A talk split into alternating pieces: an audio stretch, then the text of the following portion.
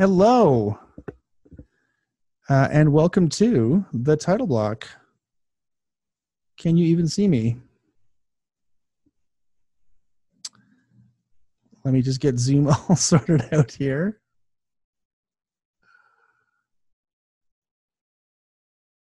All right, uh, welcome back to the title block. I'm your host, of course, Michael Cruz, and this week uh, we'll be taking your questions on set design. Uh, thanks a bunch for finding us this week on the YouTube channel. Last week, I know it was a bit uh, exciting, uh, but to make sure you don't miss out next time, make sure that you click subscribe on the uh, title block page there on the uh, YouTube page for title block.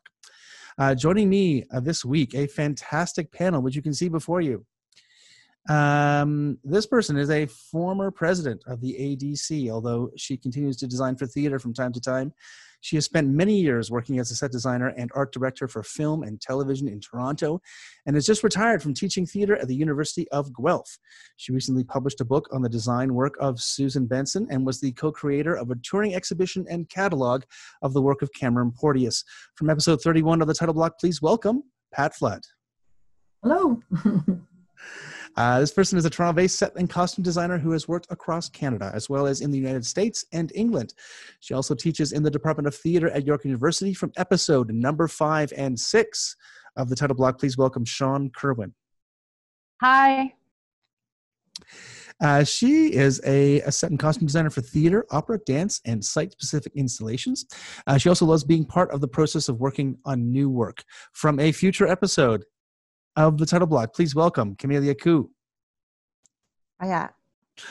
Uh, this person's been designing uh, sets and costumes for theater uh, and some opera and dance for more than 40 years. Her work has always ranged from major festivals to small independent companies, with lots of new work in the mix. From episode number 18 of the title block, please welcome Sue LePage.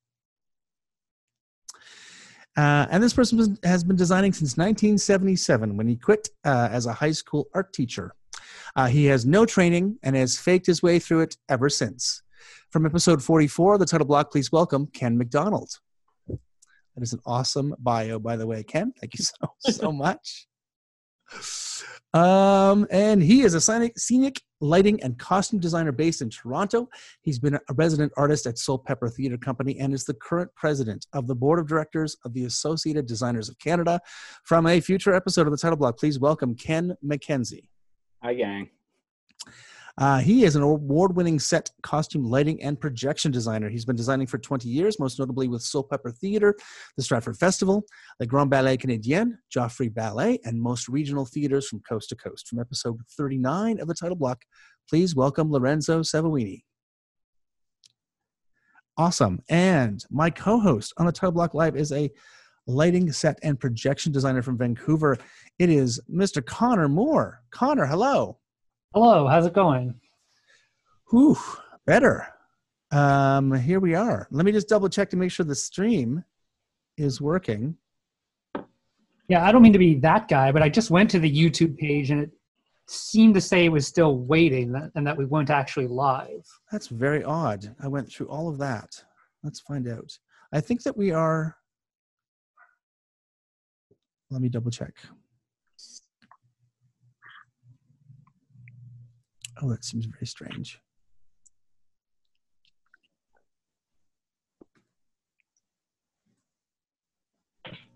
I think we're live now. I just went over to YouTube and saw it. I think there's a delay.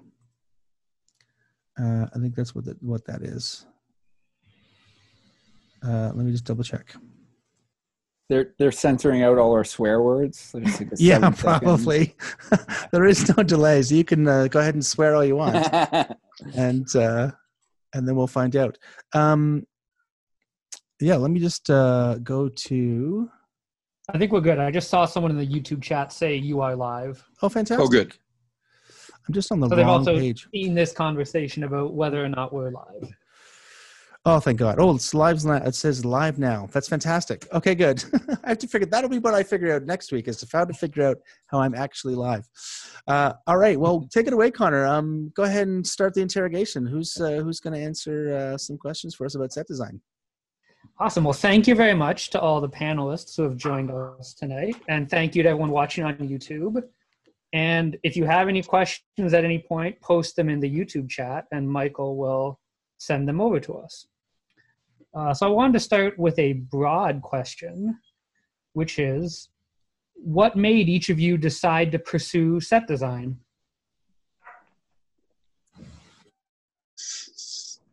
Well, uh, I'll start just to just to start the conversation. Because you're a Uh, man. uh, I was convinced to do it. I was actually uh, I have an undergraduate degree in performance, and uh, I took a lot of design electives. And the head of design at Concordia University, um, she she basically she made me her project. She decided she would turn me into a designer. And I think what really sealed the deal for me is that after I graduated and was still occasionally auditioning for things, I was asked to audition for a character in a coma. And uh, and I didn't get the part, and so I think I decided I don't I don't need to be an actor. it's just not a thing I'm all that interested in. So so um, so I, I focused on design at that point, and and then it just kind of uh, picked up, and um, and that's that's basically how it started.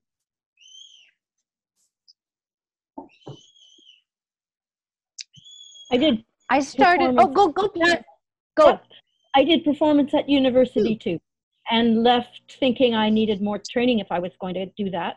But I loved it all. I loved everything that I did and liked to do things with my hands. So mm-hmm. once I got busy and working backstage, then that it it it was it was just a natural sort of a, a progression. And I had I, as you said, Ken, some electives and that sort of thing. So I had some tools. And then I worked backstage as an assistant and designing my own little things for 10 years. And I loved all of that. I didn't feel that I was waiting in the wings at all. I, I really en- enjoyed it. I remember going up one of the first years, uh, the first year I was there at Stratford, just sort of working in the loading dock, going up to John Ferguson and going, how long will it take me to be a designer like you? And, um, five years or or ten years? And he said to me, "I'm not that old." that was it. That was it. So yes, just just felt at home, and the progress was natural. I was um, teaching high school, teaching art, grade 11 and 12, drawing and painting. And my friend Sheila McCarthy was going out with Don Shipley, and he was going to be doing a show. He was taking over the Belfry Theater. And she said, Well, my friend Ken can draw. And I went, Well, okay. So he said, Do you want to design a set for me? I said, Well, I've never done that, um, but I'll try. And it was putting on the Ritz. And um, so we, I simply drew a drawing of what I thought the final set might look like, not in any scale or anything, just like a drawing. And somebody built it.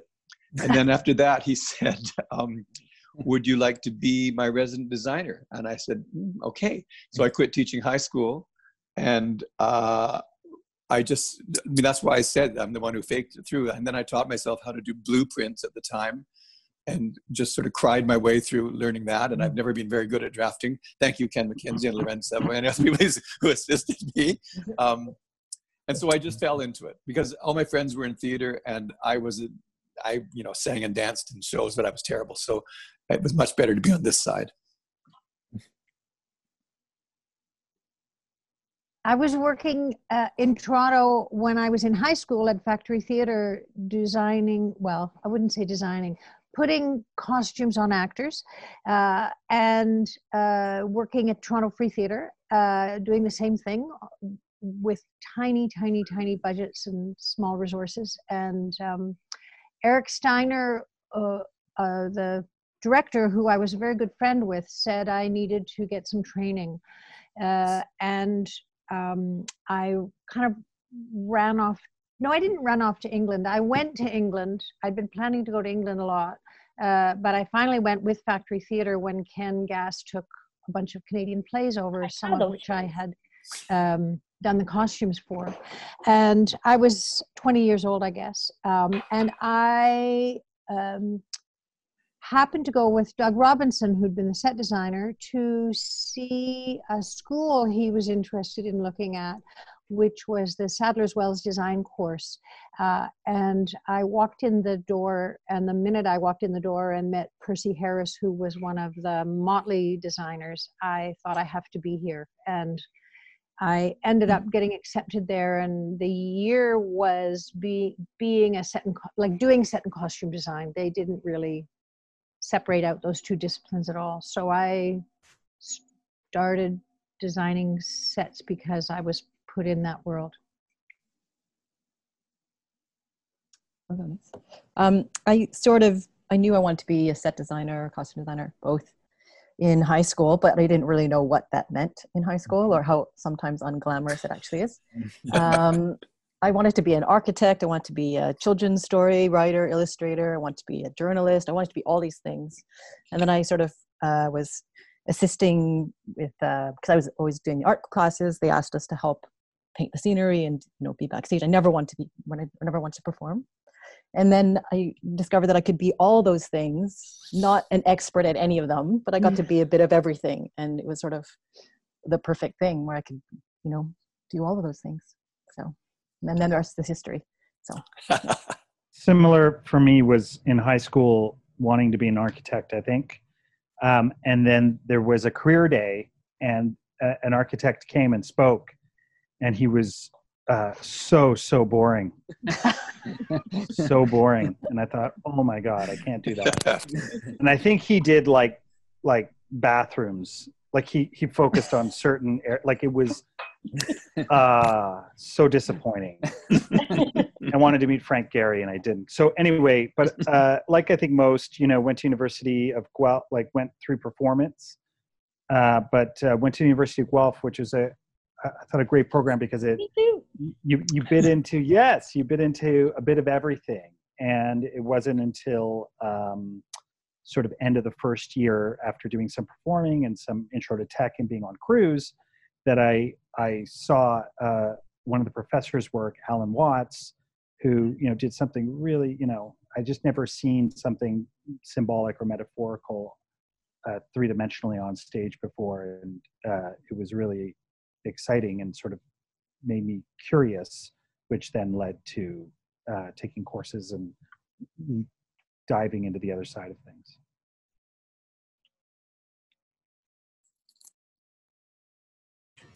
Pat, do you want to weigh in on this? Okay, I was also a failed actor, um, and uh, but I remember when I was in high school, uh, some touring company came, and they set their setup on stage, and I got to go and help out. I don't know what I was doing, but I remember going up on the stage and just being amazed at this ama- this world that was all fake but looked so real that was on this stage and in this space.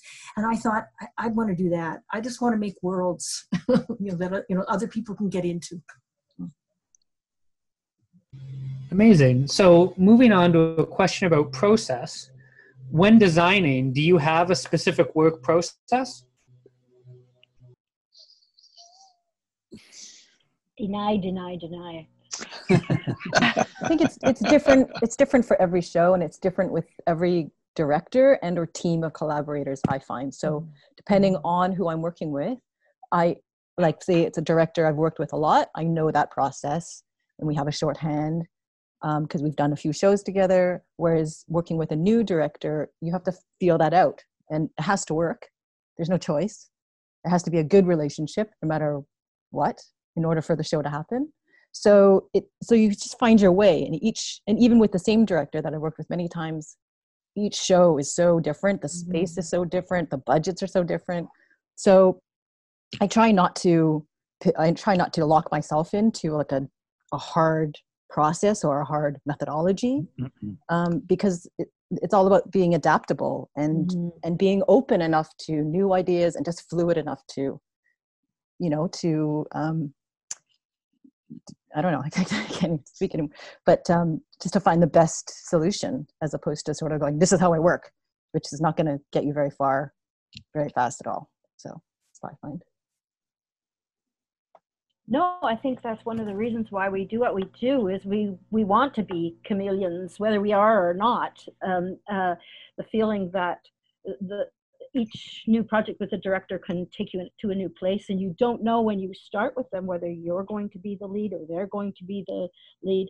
I remember making a great peace with the idea of working with Robin Phillips when I was quite young, and it was absolutely terrifying. But I just went, what's to lose? Like if he wants to lead all of this, I'm just going to grow with it, and and I'm going to learn to see how he sees. And then if it if it builds up, if I get a little pent up energy in terms of this is not me, well then uh, get away from that and there it all is it's your, you you know when you want the bit in your teeth because you've got a response to a script or a project that that you're the one you're the you're the one that's out there so i i i really i'd be so bored if it was just if if it was me if i Mhm. wasn't Yeah. a perpetual student so Yeah. I, I I'd say that. oh, Well, I'd just ahead. say that that it that it to expand on the question. Uh, I would say it's changed over the years. Uh, I think that when I first started, um, uh, or I should say that building confidence in uh, um, how you through what door you go go to to sort of explore a play and what it is you're pulled to and interested in you do eventually um, develop a sense of aesthetic and a sense of yourself and a confidence and an interest of what pulls you in and then a desire to want to um, have a voice and to be able to participate in the collaboration fully. And i think that uh, when i started you know it was uh, you just wanted to not get fired and get away with it. And i still i think we all you know on some level you you still start and you think oh my god i've never done this before. In a way you f- i feel um trying to find the in. Uh, how am i going to di- what diving board and through what door? But um but i think to support what everyone's saying i agree that collaboration really is the opportunity to um, jump off into somewhere you've not been or to explore a play in a way that you're not used to which can help you grow and, and work in new ways That's interesting. I think um, I'd be interested to know because a lot of us work in like uh, in little bubbles, uh, and each team sort of finds a way of working with each other that is unique to the project and and uh, and circumstance. Was there anything that any of you found, especially early in your career, where you've been doing it, you've been doing one thing one way, and uh, it never seemed strange until you kind of sort of went to a larger, you went to a festival, or you started talking to other designers, and they didn't work that way at all. Uh, was there anything you found out that uh, uh, that you you you know were a bit uh, surprised at by the way someone else worked, um, and then you would you know maybe adapted that to your own process or uh, or or uh, uh, or rejected it or or changed your changed your mind? I know when I started working uh, doing costumes, I did everything myself.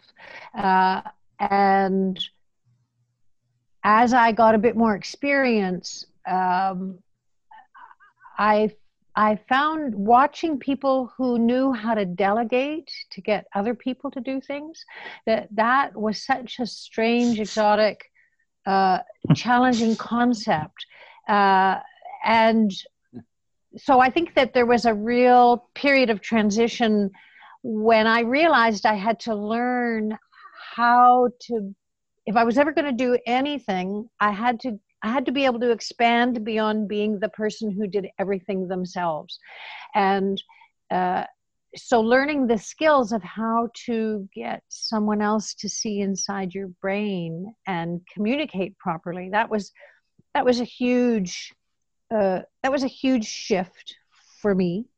Um, and I I have really clear memories of how hard it was to make that transition.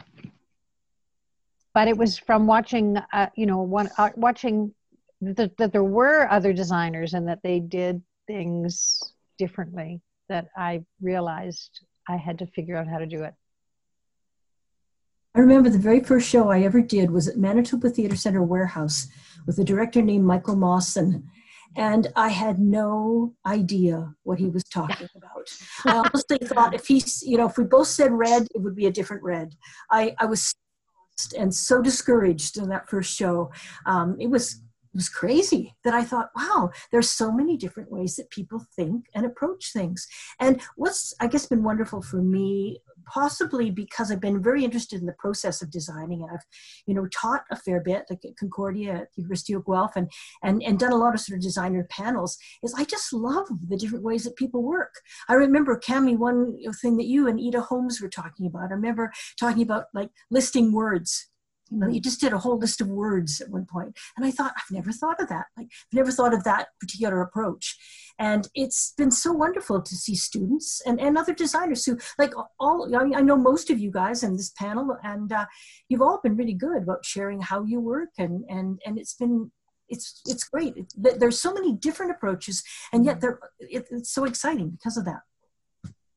Yeah, I find uh, seeing other designers' process and their work like endlessly fascinating because I think there's something really interesting about just seeing a, a, slightly different approach. It used to be when when I when I started that I would zero in on a particular idea really quickly, and I think one of the things that I've learned is how to be uh, c- continue to be open to a multiplicity or a critical mass of ideas, so that uh, by the time I'm having meetings with the director or, or a few meetings in, we, we still have that critical mass of ideas, and we haven't we haven't winnowed away the things that we consider extra, or, or that I might I might think are extra ideas or, are, are no longer useful. And, and in fact, most of the time they turn out to continue to be useful later on into the process.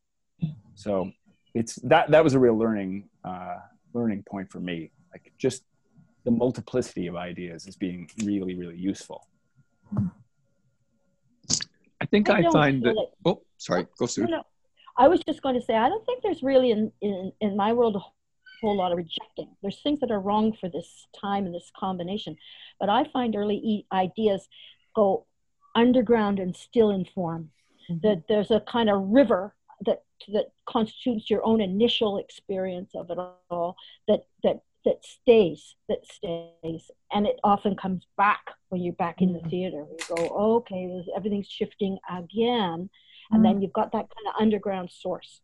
But that doesn't mean you haven't really changed territory and, and, and covered a lot of ground. So, uh, yeah, I, I, I, I think continuing to, to shift can. Don't let me stop.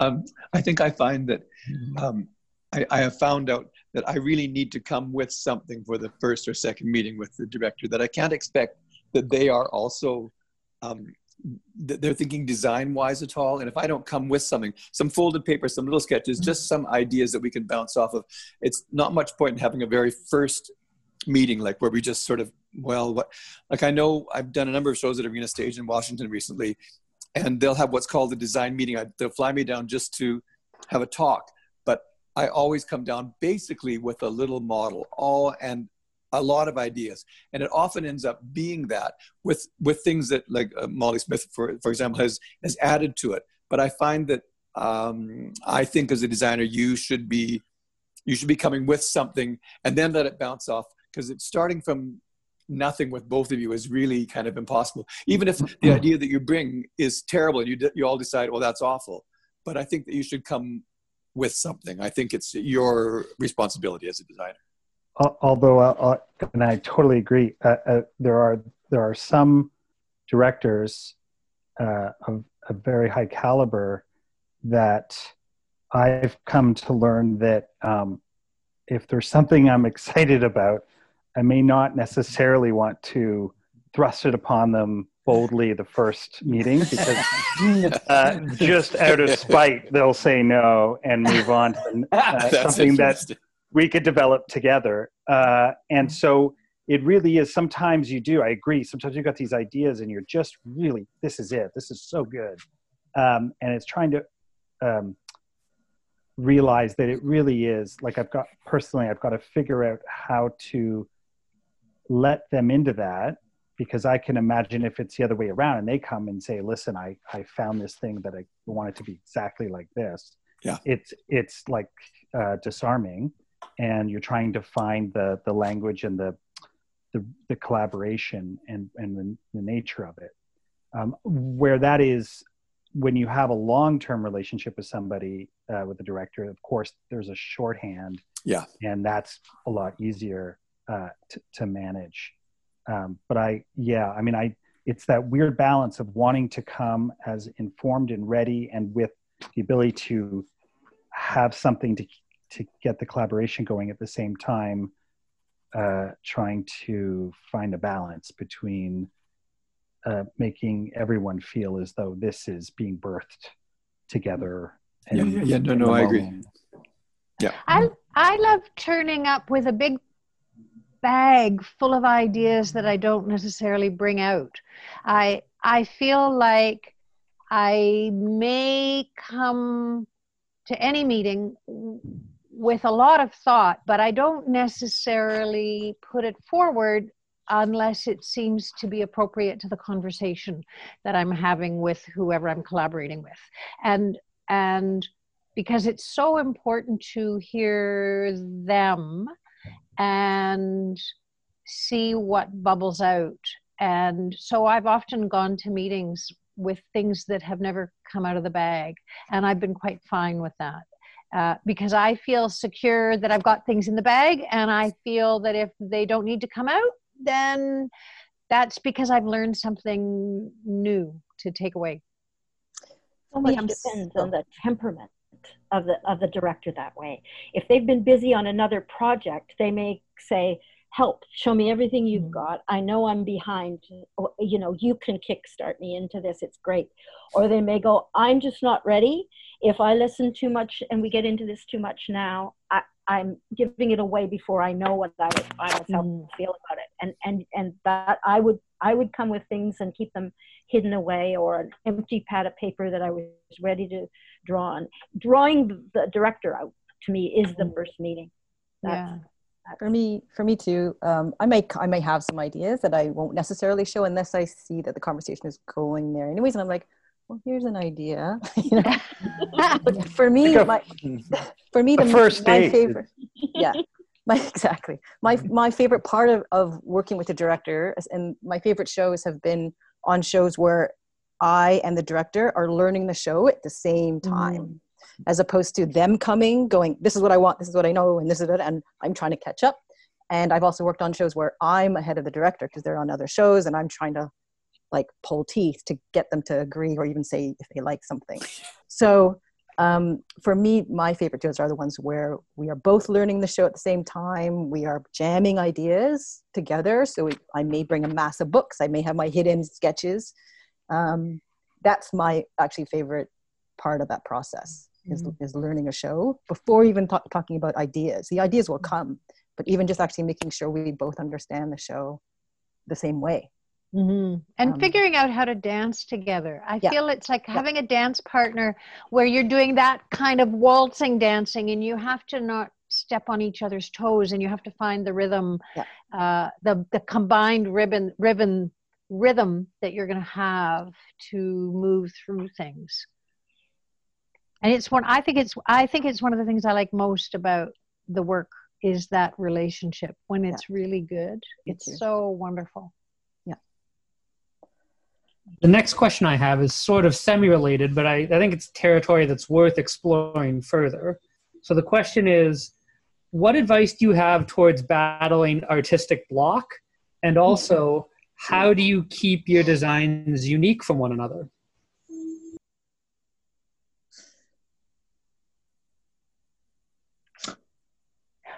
I don't know if they are unique from one another. I think there are certain things that you you you start to recognize that you you like they may manifest themselves totally differently in every project but i i know for me i've come to realize that there are certain kinds of flavors that i like even though every recipe may turn out differently um, and in terms of when you get stuck i really believe that often when I get stuck, I have to go back to the script. I have to Hmm. trust that if I go back to the script, there's going to be an answer there.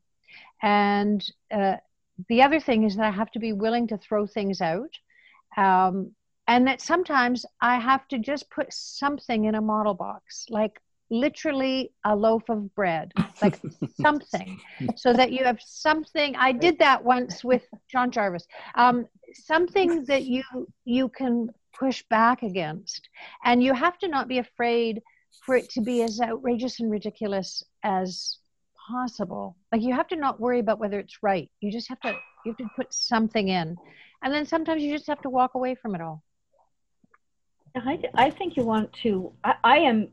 I assume that I'm going to have some bad ideas, and I'm just going to. I'm. I'm just going to work through all those. I'm going to do things myself and reject them and reject them and reject them, and by doing that, I'm going to figure out what I'm actually interested in. And it's like research, where I think you've got to do a certain amount. I think in order to let it go, in order to toss it out Yeah. and not worry about it, you've got to then do it and be done with it. When it's not when it's not serving you, you're free to you're free to free to toss it. So I I expect to go through the woods. Yeah, I think some of, sometimes those bad ideas are are actually just gold. Uh, I love sharing those bad ideas with directors uh, and having that kind of relationship where you can say, "Look, here are the five really terrible ideas that I had that um, maybe you can make some sense of, but I'm going to throw them out and and see see whether or not it does anything for you." And often it does. Often there's something in there that they connect with. Um, but but that that can be a, a great way to help unblock a moment or unblock a you know a little if you're struggling with figuring out how to stage a particular thing i think coming up with all of the bad ideas they shouldn't be censored necessarily Mm. Yeah, we're also not, we don't, we work a lot on our own, but it's not in total isolation, although now it is. But um, I've, I've no problem if I'm stuck on something, calling up the director and go, hey, I'm, I'm, I can't quite work this through. Let's talk it through. That's, you know, and that's the relationship you should be having with your director because you are a team. And um, so, yeah, showing bad ideas, showing the good ideas, something will come out and they'll respond to, to something. And I think that, that, um, yeah, just not being afraid to make mistakes. Don't Pat's been trying- self-censor. Yeah. Oh no, go ahead, Pat. You were trying to say I was something. just You were say, muted don't before. self. That's, yeah, don't self-censor. It's what everyone's saying. You think, oh, that's a dumb idea. I won't tell anybody. But as Ken says, it's often the, the perfect thing. You know, that sort of goes, oh, and not being afraid to throw it all out. Mhm. Done so much work. And it's like, I can't let this go now, can I? But sometimes you just have to trash it. Yeah. I think that's actually one of the most wonderful feelings because you've allowed yourself to to just let it go and it's not weighing you down anymore and you're not trying to force it to be the right answer when it's not.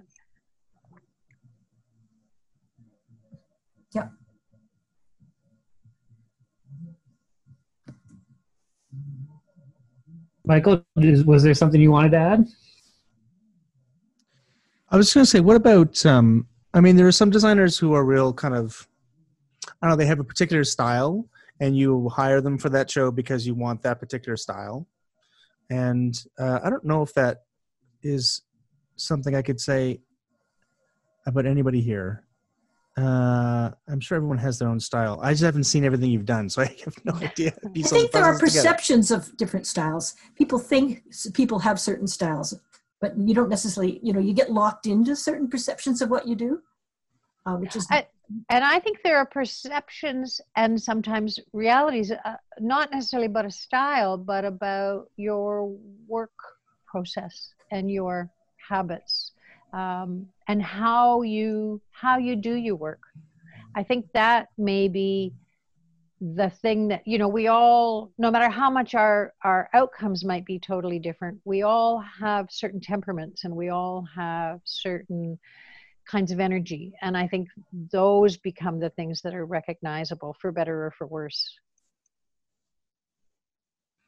context Excellent. makes such a difference like 'cause it, it's uh, the thing is it's it's it's like deciding what to wear to a party you know if it's upscale dress down if it's downscale dress up context makes a big difference. It's I, I don't carry around my own aesthetic, although I'm sure there are limits and self-editing and all kinds of things. But I think it's often the situation and the theater space and you everything else. You go, okay, fresh here, fresh now, fresh for this script. What's that? And I think in a little poor space, you want to blow something out and and you don't want to seem overdressed to the party in, in other places you, you know so uh, there's a whole culture of the project that that also comes to bear on an aesthetic which is interesting i mean sometimes you're you, there there is an aesthetic to a place and a and a writer and a and, and there's nothing necessarily wrong with that but what constitutes uh, again something something that feels new or that, that that feels like it's in motion it'll be different in different contexts? I think if anybody ever said to me that they were bringing me onto a project uh, because of a certain aesthetic i brought to my work that would make me really self-conscious. And i would mm-hmm. uh, I, I, would suddenly feel like i don't know what that means. I'm, I'm not exactly sure what you're looking for. Um, uh, and i would really need them to articulate that to me because honestly like my my own sense of my aesthetic is uh, maybe not as defined as other people's sense of of my own aesthetic. It's interesting. I just i just finished doing uh, a production of mary poppins not too long ago. And when i was hired at the grand uh, the director said uh, now i i know this is going to seem crazy to you but would you be interested in doing Mary Poppins? And I, I just didn't understand why. Uh, I was curious. You know, I had to, uh, you know, of course, yeah, I'm really interested. Um, and and I think that there's perceptions uh, of a body of work. You can't help it if you've got a website, you've got a portfolio. They see uh, there is an aesthetic there, you know, that you might feel you can't. Uh, I'm not I try not to be self conscious of it, but I think that others are uh, sometimes saying, you know, I really want to know what you're going to do to Mary Poppins uh, because of the aesthetic you have. And I, you know, that does make me nervous too because I don't, I'm not overly conscious. I mean, broad strokes wise, you could, you know, I could, I could understand. Uh, there's certain, you know, for probably everybody in this group i'm aware of your work over the years that i think that on some level you know you know i, I could probably sort of see a show and go i can get it within five designers. Um, but but it's not something i'm i'm self-conscious or try not to be self-conscious about. Have you ever found yourself um, in a rut? You're working a lot you've got five shows uh, all due within the same time period and you're trying to not have any crosstalk uh, but you find now you've used the same couch in two of the three productions and you're like ah that the, the couch fits but maybe it doesn't. Like how do you find your way out of that uh, if it's ever happened? I think i sort of find my myself I, when i make a model I always make it. Um, I make a little white model box, and I and I put a little gooseneck lamp uh, over to one side, and I start folding white paper and twisting it around pencils and tearing organic shapes. And I've done about probably five shows in the last three or four years that are twisted white paper shows, but it ended up being, you know. And I just got onto this thing that I went, oh, you know what? I'm just sort of there. I'm sorry. It's just a period of white twisted paper, and I like that and you know if it, i don't i won't force it on to like mary poppins let's say but i um i kind of feel like i do understand what lorenzo was saying that like I, you know when someone says oh lorenzo you might not be interested in mary poppins because i think you know i see lorenzo stuff and it's it's often very avant-garde and very modern very cool and you think well mary poppins you know but that's kind of fun to design that sort of show it's mm-hmm. like a mm-hmm. real it's a real challenge for people like us who tend to do maybe more weird stuff. And I, I, work with my partner Morris a lot. We've done a hundred shows together. So I have this weird shorthand that it's, I work with other directors, but not a huge amount of other directors. So it is weird. I do, I do present stuff more than I think maybe other people do with discussions because I, I know that I'm expected to come up with certain things. But I do think that we all, I mean, I look at all of you and I go, oh, I kind of, you know, a I like, like so I could say, I could probably guess whose that was. And I like that because I'm jealous of every painter in the world um, who has a style. And I'm, I'm drawing every, every day now in this horrible isolation. I'm drawing every day. I've never drawn so much in my life. And, and I'm really loving it. I, for, I have a schedule. Morris and I have set a schedule for every day. And it literally is very like 10 o'clock we do this from from 12 o'clock to 1 we exercise from 1 to 2 we eat from 2 to 4.30 we draw he writes from 5 and i sit down every day for two and a half to three hours now and draw and i look forward to it and i think this is an amazing thing that's happened out of this is that i've rediscovered my my sense of drawing and i'm rediscovering my style and i'm beginning to go oh this is how I draw because I've been drawing so many different. Well, I drew Ken in the, in the ADC meeting when he was on. So yeah, um, so I think it's I think it's interesting. And do you get into a rut? Yeah, but I think you get into a style. You get into a thing. Well, I like maybe you maybe you just like primary colors right now. You like every set black and white with a spot of red, or you like all white sets. You like whatever. I think we just go through phases, and I think that's okay. And I love seeing the other designers. I agree. Go through those Mm-hmm. phases. I, I remember being aware of it and feeling um, strangely guilty of wanting to use the same material again, and uh, realizing, you know, oh, you know, um, a scenic painter said to me, "Oh no, you're just you're going through your phase. You're going Your through blue your period. Yeah. Exactly. yeah so it's like you know uh, and it was a time i didn't want anything painted i wanted the material to be inherently the the the thing and not to faux anything and and so you know i was putting this painter out of work but they were really really collaborative and really great about how it doesn't really you know there's that and then there's theatricalizing that which means actually you know there's something but it's not uh, so anyway i agree ken it is i think it's inescapable i think it exists i can with lighting designers as well there's we are drawn we develop over the years uh, a sense of what we are excited about we think is interesting and we're exploring it whether Yep. we're conscious or not But your style is not the goal. Your style for is sure. the, the style is not what you're trying to get to. The Yeah. style is coming along for the ride. Yeah.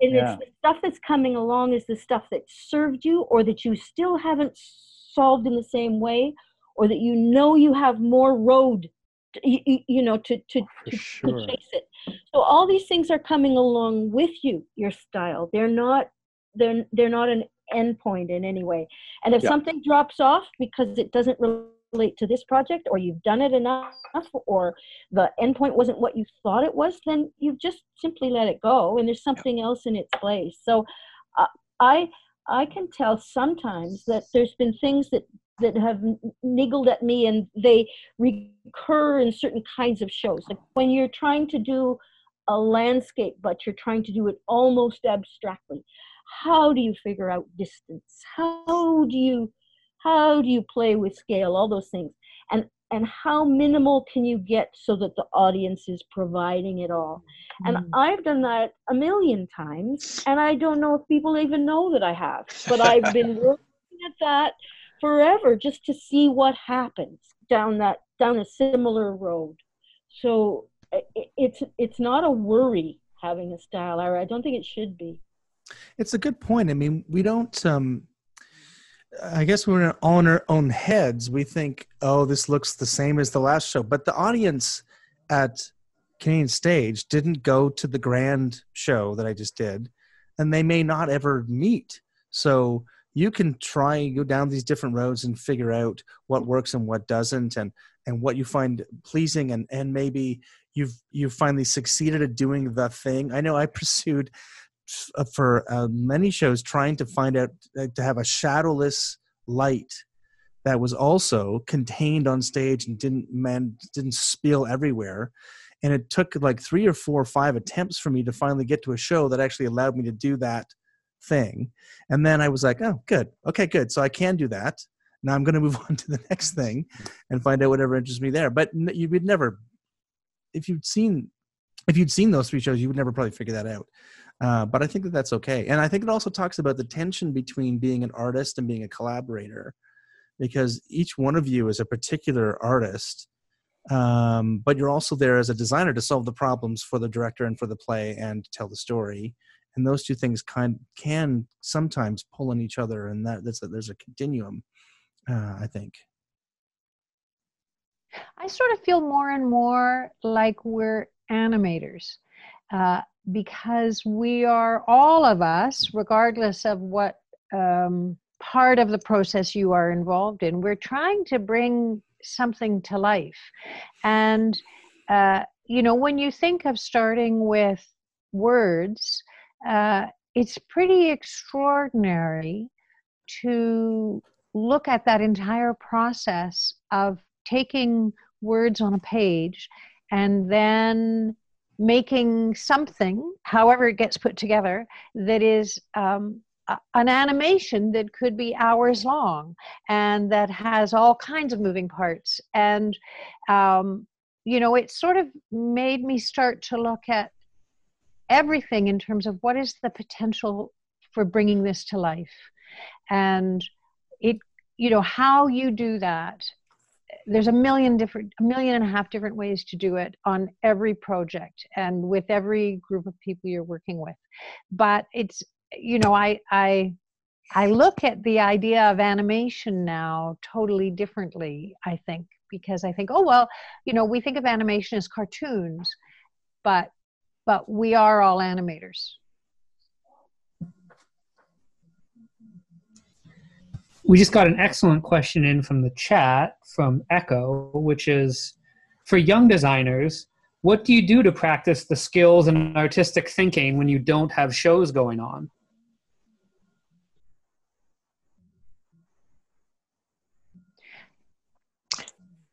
Just live your life.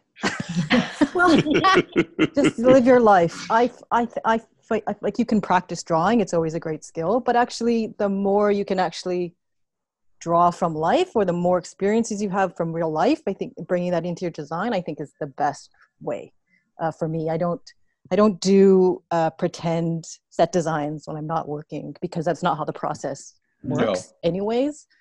And i don't you know i i because of the self isolation i've been trying to draw every day or just try to do something with my hands. Um, but um, i think I think having interests outside of theater also makes you um, just more well-rounded as a human being, and you bring that to your to your mm-hmm. work. I find that's just from my experience, but I agree. Um, yeah, and you have to be reading. curious. Yes, reading or being curious about other things. Yeah. Yeah.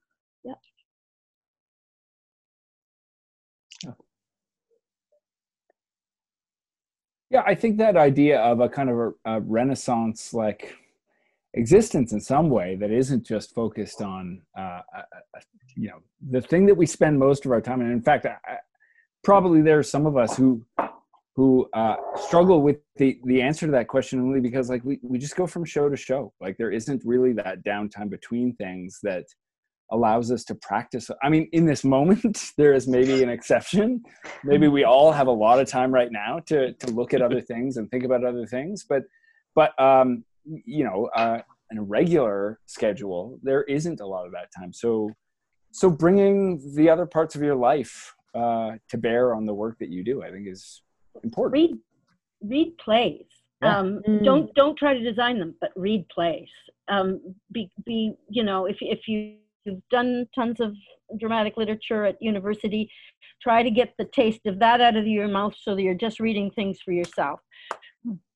Go and see something and then if you liked it get the script and read it. I mean just just find out and not not to design not to design at all but know how you feel about a script. Know how you yourself feel about a script so that if you had a conversation then with a friend or somebody you you you'd you'd be able to talk from your heart about about the about the play.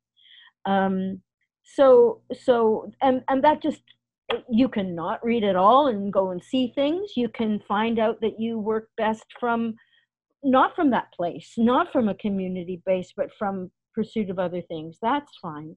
But to be able to relate to a script um, and and it, the designing is is just just follows that it's not it's it in some ways it's not as important the execution is is is the second half. Um, Go to art take it- galleries. Art Yeah. galleries, yeah. Reading, looking at other painters, looking at uh, Mm. the the world out there, the visual world. There's so much going on right now. It's really exciting, and there's time to do that and to listen to music. A lot of different Mm. music now I've been listening to as well. I follow a huge amount of dis- of different, um, not designers so much, but artists on Instagram. And I Mm. find when you find one artist, there's this guy named John Wentz. I think it's W E N T Z. He's from Paris. He posts one picture a day, and I'm so in love with his drawings. They're digital, and like I wish that I had drawn them. Every time I go, fuck, I wish I had drawn that. It's, it's so it's so good. And um, and then you see that who he follows, down. and then yeah, John Wentz, W E N T Z. He's just great. And um, he and and then I, I sort of saw it, and I follow a lot because I draw on the iPad. I follow a lot of iPad Procreate artists. Mm. Procreate is the program I draw on, and Mm. um, just to watch. I mean, I love watching other people draw, and I know when I post on Facebook and stuff, little animated drawings, people go, "Oh, I just love watching the process of how it goes." I saw a, a film, oh, maybe 20 years ago, of Pica- called Picasso Paints, I think, and he was painting on a piece of glass. You watched, he did this incredible painting, and then he scrubbed it all out except for the bottom, and it was beautiful. Scrubbed it all out Mm. except for the bottom, and it worked up again. You thought that's so fascinating. And when you see on iPad that people draw and, and what you were, what you've erased and what you can change, I think it's fascinating to watch. I mean, I, I'm even fascinated when I'm standing in like Piccadilly Square or something to watch caricature artists. I could watch somebody Mm. draw all day. So I'm Mm. kind of um, I'm kind of absorbed right now in watching a lot of people on, on Instagram watch them draw and you know just seeing how I draw and learning to redraw. not now, but one quietish winter, I um, I was walking past a little wee animation school called Max the Mutt that's really close to where I live. And I thought, I wonder if they have pick up life drawing classes, you know, that I could pay as you go or whatever. And they didn't, but they were curious enough about me that they let me audit drawing classes. So I rejoined uh, at a like our, they said you know what are you? I'm not a beginner. I'm not advanced. I said, i'm intermediate. Okay. Um, but it was fascinating because it was all young people and man they could just draw like crazy. Um, and they had some technical skills that i had didn't have. They they do you know the skeletons they you know bone whole courses drawing bones and all of that sort of stuff because the animators are the ones who still really have to learn to draw. But there were things that I could do. My drawings, uh, my figure studies and everything were all individual people. And they were better with the muscles and the anatomy. And I could not, even in 30 seconds, not have it be somebody. And, uh, and, so, and so again, I, I've never, I've never had a better time, and it had nothing to do with theater, and it was terrific. We have another good question that came in from the chat from Amy, which is again focused on on young designers. How do or did you balance designing to gain shows under your belt for experience while still needing to make some kind of money? I was really poor for a long time and didn't have a car until I was in my 40s and didn't own property until I was in my late 40s. I think we were luckier when we were younger though, because we could live really cheaply in Toronto. Mm. I remember, like you know, it didn't cost a lot, and we because I was able to live on the money I made. Um, it wasn't much. I remember Paul Thompson gave me, I think it was seventy dollars for a show, and he said, "What you don't spend on the show, you can keep for yourself." You know, it was okay. That's very um, Had one of those. yeah. but you I know, think he still okay. does that. Oh, yeah, exactly. Yeah, but I kept thirty-five bucks and I paid my rent, but uh, not not nowadays. And so it- Yeah. it's probably a good question because I know my I students. worked backstage at things. Like, you know, bigger theaters are easier to pick up jobs, but be a be the the the scenic artist helper and clean the brushes. Be the you know all of those skills backstage. You get to watch other people working who've been at it longer than you to do in those shops, and it will make you a better. Anything you learn about how things are built and made and thought through and executed. Uh, uh, you know, be somebody's assistant in any craft, any craft at Mhm. all, and um, that, that it, it there's there's satisfaction in that, and and a small paycheck. and I think that there's like when you're just starting out, um, and maybe in the first, I don't know, it's different for everybody, but let's just say the first few years, first five years, that there's different forms of payment. I would say. I think that there's getting paid, of course, is great to be able to pay your rent, the thing you do, um, but also there's what I always kind of described as like there's paying your dues, but there's there's different um, degrees or different ways of paying your dues that some are smarter than others i think. And and i would say that for example um, i remember receiving a call from a young director my age and saying you know he was 24 and saying want to work for free? And i said what's the gig? What are we doing? And i knew that he had assembled uh, a group of young up and coming uh, artists, actors, and that in Toronto, and it was a great show to be a part of. Mm. And the thing you have to remember: the people you're working with for free with now, be, like there. This, so this director became an artistic director uh, 20 years later. So th- in that journey, you develop a relationship, and of course, um, loyalty and a desire to build a relationship, uh, an artistic relationship, and so my feeling is is if everybody's ideally paying their dues together equally and struggling together uh, that's worth it i think if you're the only one on the show not making any money then i think that's a, Yeah. another factor to be Mm. discussed but i i do think uh, it, it, that is something i've noticed in the younger generation coming out i uh, that is brought up a lot um, which is in a, a desire to leap into a career, and I get it. Um, Mhm. I, I recall not making much money for for some time, and but being fueled by uh, trying to dive into building friendships and relationships, and not forcing it in, a, Mhm. in a kind of businessy way, but literally just making work with friends that you're excited to put a show up with. And that evolves into something authentic. And i think authenticity is a kind of important part of that recipe. I I agree with everything you said, and I think that it's really important. Those relationships will will carry you through your life because one of the things that's the challenge is what do you do when you're starting out and how do you get established. But one of the other ones as you get to be older is how do you keep doing it in the long haul? And how do you not get bored doing it? How do you keep challenging yourself? And and i think one of the things that i've realized is that at the end of the day i don't care if it's a big project or a small project i just want to be working with people i find interesting Mm-hmm. because that's what's going to carry you forward and that part of getting to establish that group of people that you can be sympathetic towards in terms of how you work and what you care about and what gets you excited and what stimulates you. I mean, you know, you will go through your life and some of them will die and you'll lose them and some of them will have to be replaced with new people. But if you don't have that group of people you care about working with, then the work is too hard. Mm-hmm. I community. I agree with everything that's been said. I think it's important also to mention or to acknowledge that the economics of living in Toronto has Yeah. completely Totally changed. changed. Totally. Yeah. Uh, Totally. even even when I went to when I first came to Ryerson in the early '90s and was I, I could easily uh, get a room with friends for four hundred dollars a month. I don't think that you you can't do that these days. And I think a one bedroom in Toronto, the average one bedroom is eighteen hundred dollars for a one bedroom.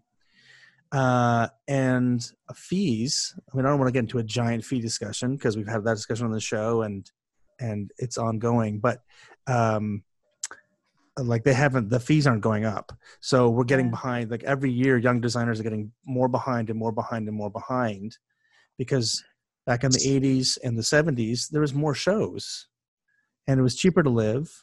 Mhm. even in the 90s there were more there was more theater there was just more work around. Uh, and now there's this always this balance of like you know i can't do another free show because i got a Mhm. thousand dollars in rent that i have to pay as you know with to uh, my roommate or my two other roommates so i get hundred dollars to two other roommates uh, to actually just live in the city um, and it's a. I think we should lament that because you can't just explore. I think as a young artist as much as even I could, and I'm a generation behind a lot of people in this conversation. So, um, yeah, it's a. It's like it's maddening, and I think we need to pressure government to shore up that end. Yeah, I know. I've had students who really, really talented students who just gave up and went to do something else because they just couldn't make it. You know, and not they couldn't. They got lots of work, but they didn't get paid for it. Mhm. And I think there's lots of people who have quit sort of mid-career as well. You know Mhm. that that it's it's it's not it's not easy. But I I think also that I have seen that in smaller communities because Toronto has become has been becoming so difficult that there's you know there has been a kind of a lot of gurgling growth in other communities in Peterborough, in Hamilton, in Kitchener, you know, and they may have the same uh, uh, resources or facilities, but there's an energy there of things being started, which is, uh, I think, kind of potentially exciting. Because when I started out, it was all England, it was all London and New York. Like there was not much in Toronto, and things filled that vacuum um, and I see that happening in smaller. I see that happening in different ways now in smaller communities because Toronto is becoming so difficult. I live in hope anyway. The one thing I, I- would like to say that is there is no one right way. Like, don't be worried about being off the path. If there's something you're curious about, but you don't think it relates directly to uh, theater design, so be it. We've come from all over the place, and some of the most interesting contributors to theater are people with really oddball backgrounds. There is no wrong way to grow as a person. If you're curious about something, go and do it. And and and uh, we all need to learn to be uh, to, to to do multiple things. We have to learn that over time, if not at the same time. And it you don't just off some kind of singular path to a goal is not going direct. It's to make yourself a fuller, more interesting person. So don't be too afraid.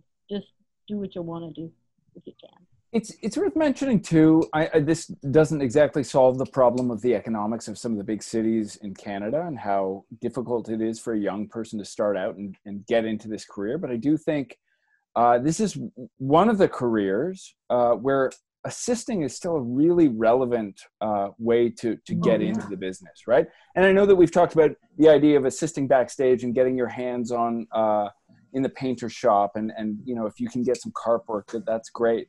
But I also think that um, connecting with other designers, with senior designers, I owe such a debt of gratitude to Ken MacDonald here, who when I came back to Toronto.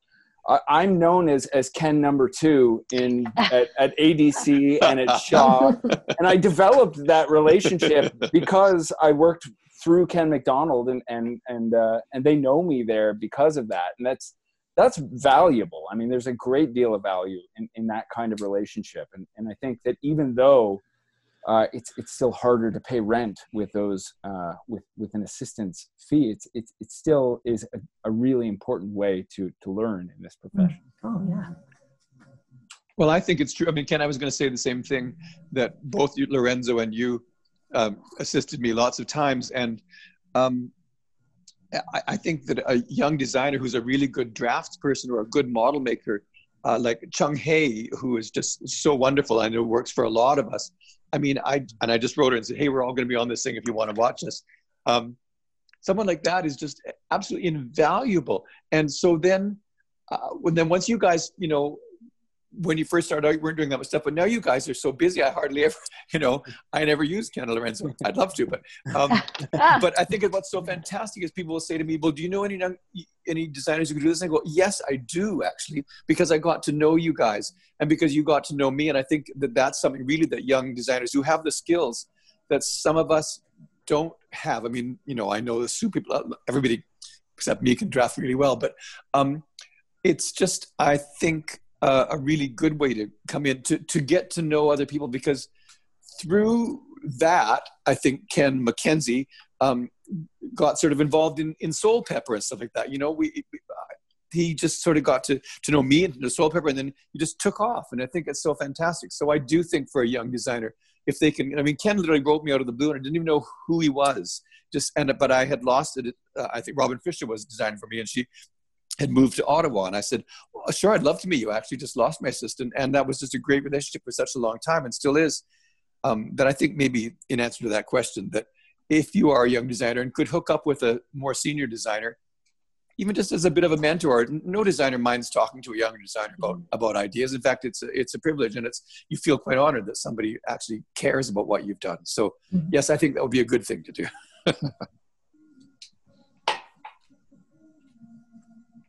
we have another interesting question in from chat from Rachel, which is Do you also design another discipline, costume, lighting, or projection or sound? Does that affect your set design process in any way?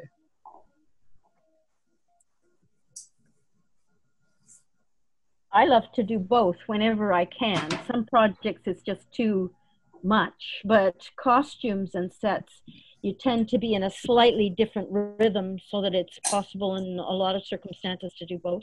And having having that chance to to make your world um, uh, but I, I i'm also happy to to go just to set or go just to costumes and have the collaboration with another designer. That's also a uh, makes it fresh and interesting too.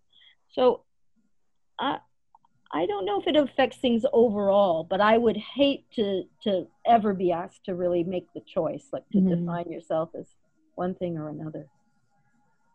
I'm I'm with Sue. I feel like I I sat with a Directors Guild of Canada application on my desk for over a year and never filled it out because I was thinking I've got to find a way to, you know, be economically more solvent. I'm going to go into film, but I couldn't decide whether I wanted to do costume or production design and i think to me uh, like with Sue, like Sue says, I would do one or the other, but I love doing both together because to me it's about humans in space, and that's really all I care about. Like, what's that com- combined relationship, and how does that work? So, for me, it's it. Um, I, I you know whether I do set in costumes or set in lights, it it, it um, does affect the set design process. Uh, only because I think, and I've been ve- I feel very blessed to have worked with so many amazing lighting designers. But when I'm oftentimes my impetus to want to jump in and say, well, I'll do the set and lights on that one, is because I'm I'm seeing the this the story through you know the the language of the design um, wanting to manipulate the lighting to shape how i'm going to do the set. And so they're both i'm engaged with both uh, right away right from the beginning. Um, and and vice versa. So and you know i've done I, I would not consider myself a projection designer uh, but I would consider myself a set designer that does projection. And that is because literally um, I wanted to explore it, but I didn't want to have to commit to it. So if we mm-hmm. wanted to cut it, I could. Uh, and eventually um, feeling that at some level, and sometimes the distinction needs to be made. But um, but just being curious about the medium as an extension of set design and then on my own time with YouTube and meeting people, exploring the discipline. But I, to do it, the kind of deep dive um, that I know single discipline projection designers like what they have in terms of even uh, software and hardware knowledge um, is way beyond my uh, knowing or even interest. So uh, it's but it does for me it does affect how i how i work. Don't you find i find it's really hard not to think of everything when you're designing the show even if you're just the set designer. It, it's it's all there. It's all part of how you you see it. I, I can't not design the lighting in my head. I mean, I'm not the lighting designer, but I've certainly thought it through. Because you're Lighting designers love that. No, I'm just Well, well, I, I see Kimberly Purtell's question here coming up. oh, yeah, especially when in the middle of levels, the set designer Yeah. is standing behind just you. so and you know, this question no, that she's how posting. This is a very passive aggressive question from Kim. I want you to all know. Is, is she targeting But somebody? you know, I mean, you can design, you can decide whether you put a window somewhere, like whether you put a door somewhere, whether you put something that light will it will engage with in a particular way because of what it is and you you're so in that way I, i'm sort of like pat i know i'm not a lighting designer but i sure think about the potential of what can be lit in terms of figuring out that composition of stuff in space. So over to kim's question. Well and, and also just to add like if nothing else like set electrics are so uh, useful right? Just in creating the picture whether it's whether it's the the uh, practical instruments or, or like the theatrical instruments like light on stage actual light sources on stage are, are a beautiful thing to add to a set right? And so you have to kind of think at least a little bit in uh, dynamically about light even if you're just a set designer the, uh, the the combination of set designer and projection designer, you you gotta get your projection designer on site at the preliminary stage. You really need somebody with the knowledge of equipment and positions in the theater and everything to make to to troubleshoot with you, as well as to talk ideas and everything else. I had a, an experience recently that was so tough because my deadlines were all coming due, and I was meant to be executing the set design and they were not engaging the projection designer. They were keeping that on a much later timeline, like y- y- lighting came in before projection. Well, that was just awful. I, I mean, it was asking for trouble. Those, I, I, I told them, I told them, you know, we, we, I need to get the, there's flexibility here in this whole hang. Now let's, let's get a group together so that it all can make sense. So some things are just absolutely collaborative.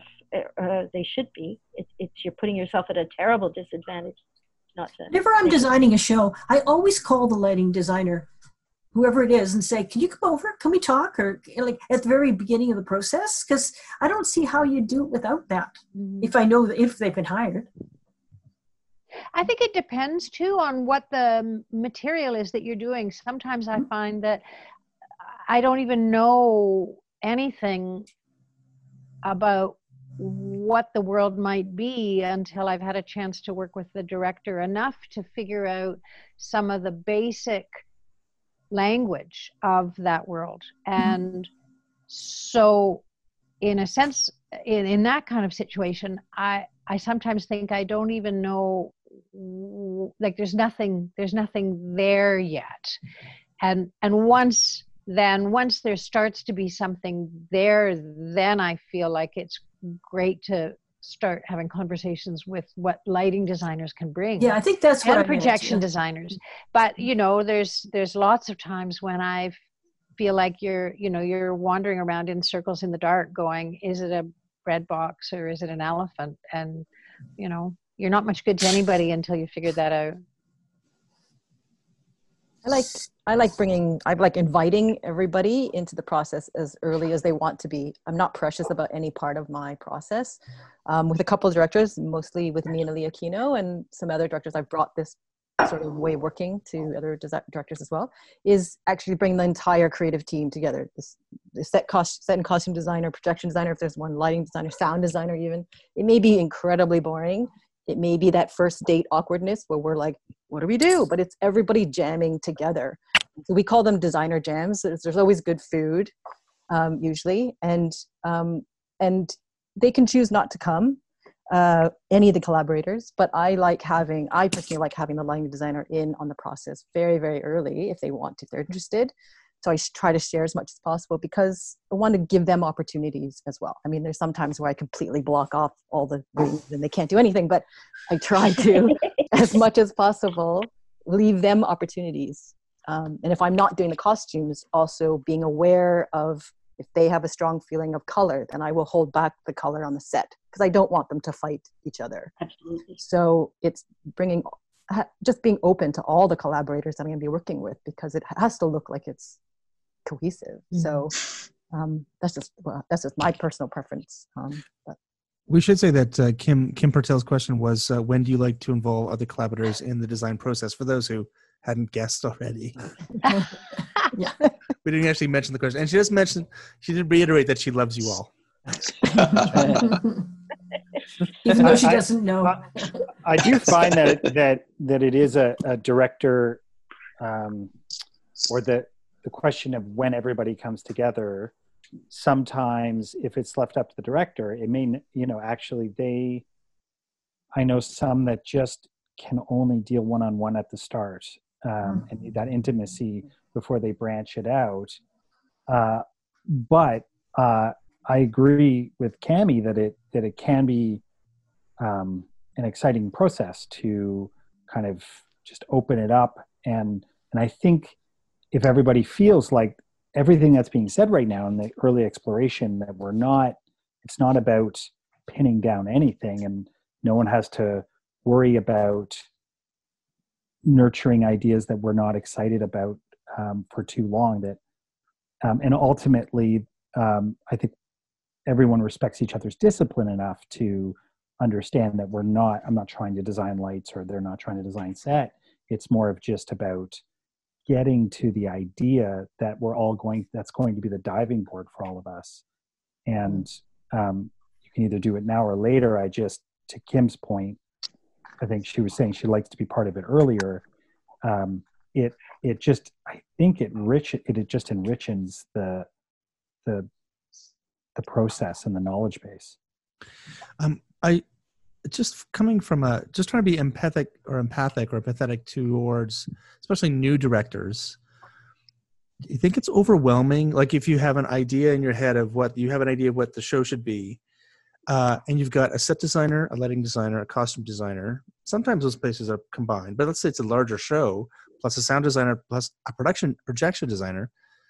Uh, if I had six designers in the room with me or five designers in the room with me, I'd be a bit overwhelmed to try to get my ideas in, especially if I was a younger designer. So maybe they may pick the set designer or the production designer come in and had just have a one-on-one conversation to sort of feel safe and figure those ideas out first. So I guess it depends on on the director. yeah, it totally does. I think it's their comfort level, or if they want to have that same conversation five times, individual conversations or all together. Depends on how they, I would imagine how how comfortable they are. But yeah, because for me, I, I can't get every director to do that to do that jam process. So I, I But- should, go ahead, Lorenzo. No, Go. just to to Sue's point, it you know to nerd out for one second process wise, but that this that there is something you know because we're moving into a world of projection design is a really significant contributor to the to, to theater design. Um, I am aware that that contractually they're required to come a little later in the process. Um, that they start a little later and it's and it's challenging to engage in a process where you know you don't want to feel like you're um, driving it too much too soon for them and in the end once they really can turn their attention towards it it's going to become something else uh, later. And so i think theater companies now need to start thinking about projection really as if they're going to collaborate meaningfully with set design that it's it's got to be right at the beginning uh, they're both setting off together. I mean all should be but i understand i mean if we're also honest it's really hard to get six designers in a room at the same time. I mean now with technology it shouldn't we can all be together but it is difficult scheduling wise. I've found in the past we'd love to but we can't. But Yeah, I, I was going to say that, it, like, when working with a younger director, which in part in, involves uh, acknowledging that I am no longer really a young designer, which is tough, but but I've come, come to grips with that a little bit. Um, there's a You're a special kind of care, yeah.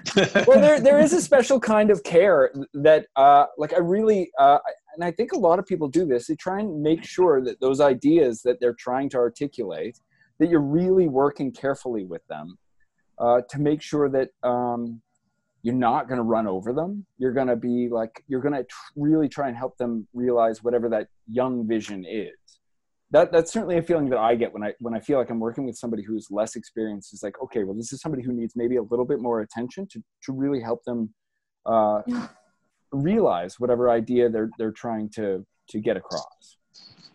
I think some of that is self-interest too, Ken, and that you need to you need to go slowly so that they feel like they own it. Because i if if they don't have that that thing coming from from there, you you could end up in a place where you don't want to be, um, and that's that's not.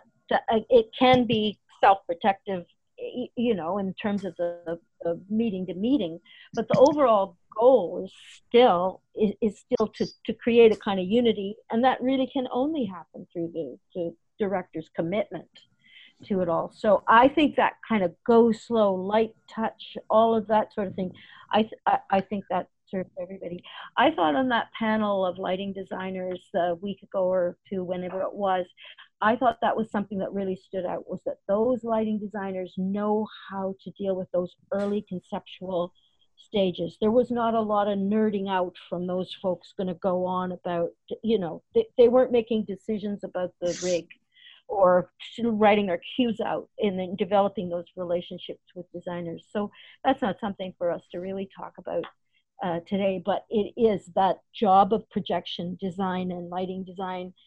If you want that earlier collaboration, the job itself has to has to have that lighter touch than it did traditionally. We have another question from the chat from Jonathan, which is Have you ever started using other disciplines to make your designs? For example, drawing a costume and then using that experiment to create the set.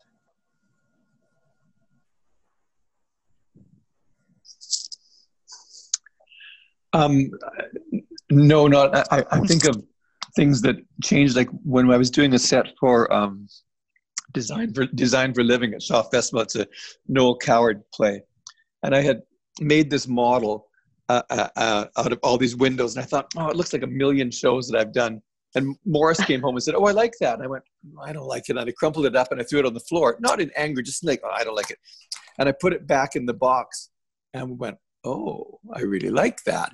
And so that in the set became that crumpled piece of of torn thing, and then that that determined everything else that it takes place in Paris and London and New York at the same time. So everything became twisted, and um, I think that you know it, it didn't start off with a, a costume designer thing, but it started off with a mistake. And I think often you find that a mistake or you tore something, you put it back on the page again, and went, oh, that's kind of interesting.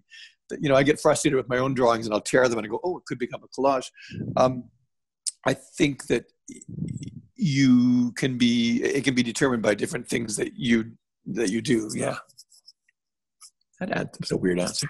I mean, I, I I'd say from from a video, you know, projection design point of view, that I have worked on shows where I've known what I want to do projection design wise, um, but no idea what the set should be, and then you're kind of trying to figure out what's going to receive the projection and how is that going to um, that you so you're working outward from the video from the projection design to figure out what the set should be. Um, but still eventually you then tip over into being a set designer and start thinking um, in that discipline more literally. So but it it uh, but i've never thought abstractly in as you're describing. You can certainly go to do your research with one thing in mind and use it for something uh, again completely different. You can go to a painter thinking it's your you know it's it's your palette and it turns out to to to, be all about shapes. I mean i think early on really early that not to say i'm i'm i'm searching for this but just to be out there roaming um, that the, that the disciplines really can cross over a lot at that stage and be quite abstract. And fabrics i mean i think a lot of us just love texture and fabrics. So uh, we've all had that experience of something putting something completely out of scale in a model you know your little piece of lace or your mesh and that you would think of as costume material and you go okay yeah you know in an entirely different scale i i now have my backdrop or or whatever or i now have my my floor texture or this this now that I've, I've got this piece of linen in my hand, I kn- I I know what everything is. So that that that early on, I I think there's no division between the disciplines sometimes. And I think the important word in that question is experiment. And at the end of the day, uh, what is an experiment? I mean, I, I've taken laundry dryer fluff and used it. And uh, I've taken curry powder out of the kitchen and used it. Um, you know, so uh, like the the fun part is when you can genuinely experiment and when you do that honestly i think you you don't know what's going to come out of it and you don't know where it's going to go and you don't know what applications it may have but man oh man curry powder is actually a really interesting material i'm here to tell you But Shawn, I want to see the set you made out of laundry lint. Yeah, me too. Was it Private Lives or? no I, I should I should mention uh, just apropos of nothing that I I remember listening uh, about. Uh, I'm a big fan of The West Wing, and I found out that Snuffy Walden, who's the composer uh, for The West Wing, uh, is a guitarist, and he wrote all the music. He writes everything uh, that he does on the guitar, but there's no guitars in the entire West Wing, and I I could not get that. I couldn't get around. I mean, could, he just he's just putting notes in his guitar and they get translated you know through software on the computer but i couldn't there was the fact that he was using an instrument that didn't sound like anything he was actually composing on Hmm. but he would use that to actually compose the music and then out came this violin timp small orchestra orchestral uh, piece of music that blew me away and uh, i'm sure that happens everyone uses a different process to find their ways through their ideas um, and uh, ways that I would never think of actually exploring happens all the time.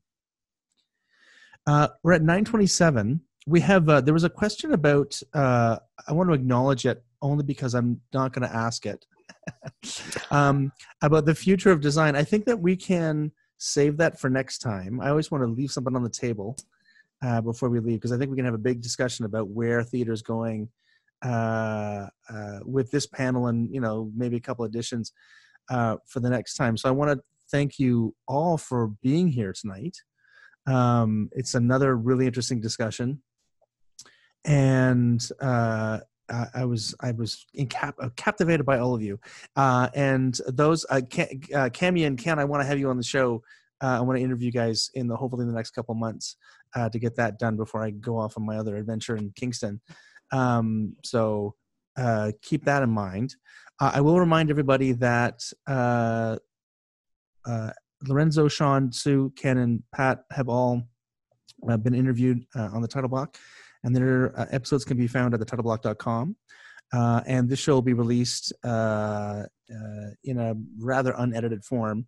Um, I'll cut off the, the the embarrassing bits at the beginning when I was still fumbling around, and release that on the podcast feed. And then we'll see you next week with um, hope, I think projection design will end up being next week. Um, but we'll let you know after this weekend when we get the design panel together. So um, thank you all for being uh, on the Title Block Live, everybody. thank, Thank you you. Thank you. very much Oh, great to see everybody. Oh my Yeah. Guys, it's Yes, great to see you. Oh. And we'll leave it there. Thank you so much. Thank you. Bye-bye.